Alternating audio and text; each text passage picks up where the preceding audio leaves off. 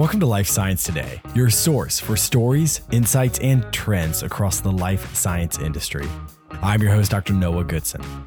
This week, some statistically significant guidance, seed to acquisition, some biobucks, and the CAR T of the future.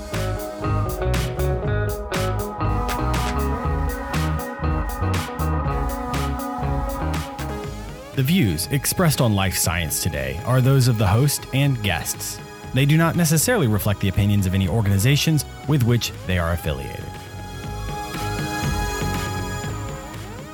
Last week, the FDA released critical and long awaited guidance on assessing the efficacy of multiple endpoints in clinical trials.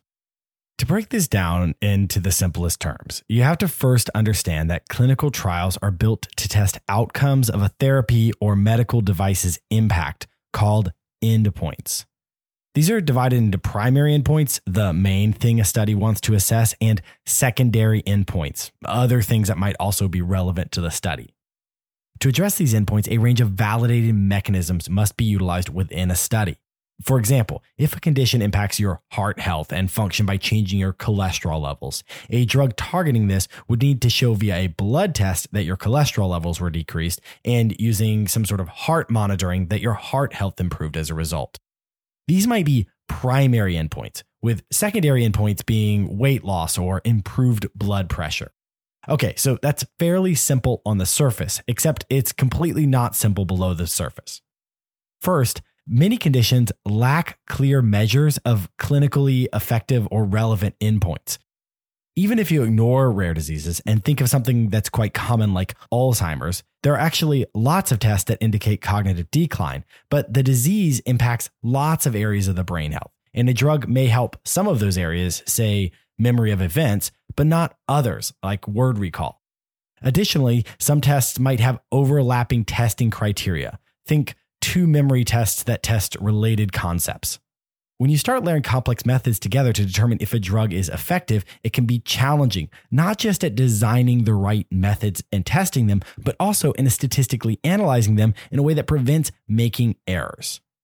Now, the guidance starts out with some pretty pragmatic statistical approaches. It's largely statistics 101. But for the sake of the show, I won't go too far into the details.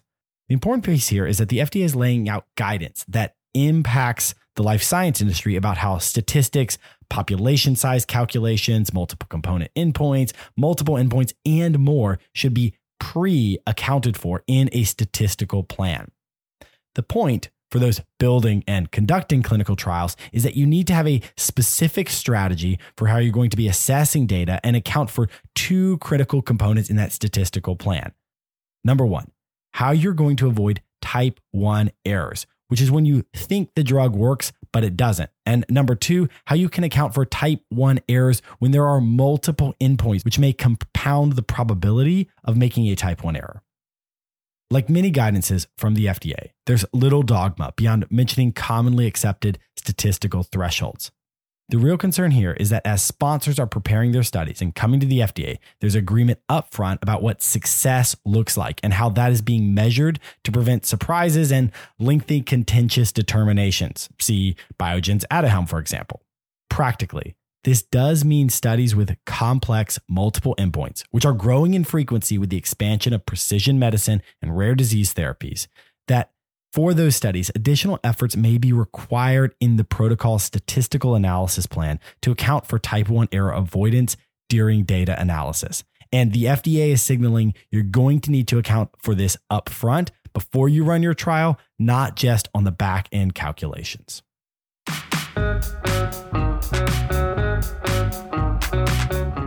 AbbVie has acquired DJS antibodies for $255 million in cash. The UK based biotechnology company is a small early stage pipeline of therapies, with their lead candidate targeting LPAR1 to treat pulmonary idiopathic fibrosis. The underlying value here is that DJS appears to have developed a strategy for targeting complex transmembrane proteins using their HepTAD platform. They've generated a seemingly effective means of targeting G protein coupled receptors using antibodies. This combination of immunology and antibody design could be a huge asset as AbbVie looks down the pipeline at the future of targeted immune therapies. For DJS, coming off a $6 million seed round just under two years ago, this is a massive ROI. Time will tell how AbbVie uses this technology in the pipeline going forward.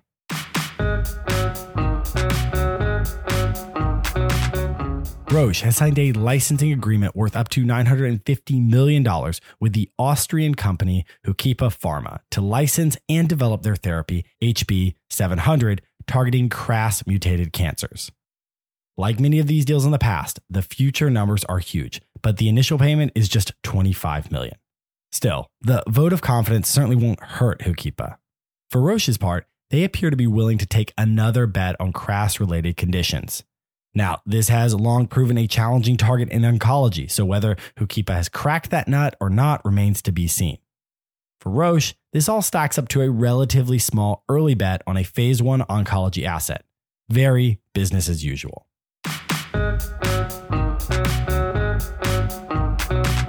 Kyverna Therapeutics has gone to the FDA with an IND application to test the efficacy and tolerability of their CAR T therapy for lupus nephritis, KYV 101. We don't normally cover INDs on the show because there are, quite frankly, a lot of them that don't ever amount to much. But this particular instance is well worth considering for a variety of reasons. Leveraging the CAR T approach to treat autoimmune diseases has been under investigation for a while. But just a few weeks ago, in early October, a separate group out of Germany published in Nature Medicine a study treating a different form of lupus, systemic lupus erythematosus, with an anti CD19 CAR T therapy. The small study in five participants caused complete remission of SLE symptoms on a disease activity scale at three months, and that was maintained drug free for up to 12 months. That, by the way, is complete remission of a poorly treatable, life threatening disease with a single therapeutic dose that was well tolerated. Kyverna is heading in a slightly different direction, targeting lupus nephritis, which specifically impacts the kidneys. But based on the published data by this other group, I'm relatively excited about the potential here.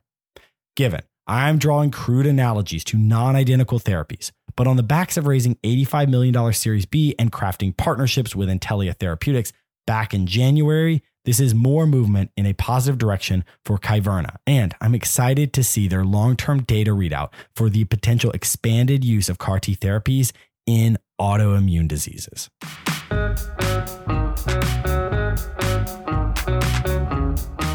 Thanks for joining me for Life Science Today, your source for stories, insights, and trends across the life science industry. Learn more on lifesciencetodaypodcast.com. And if you like what you hear, please tell a friend.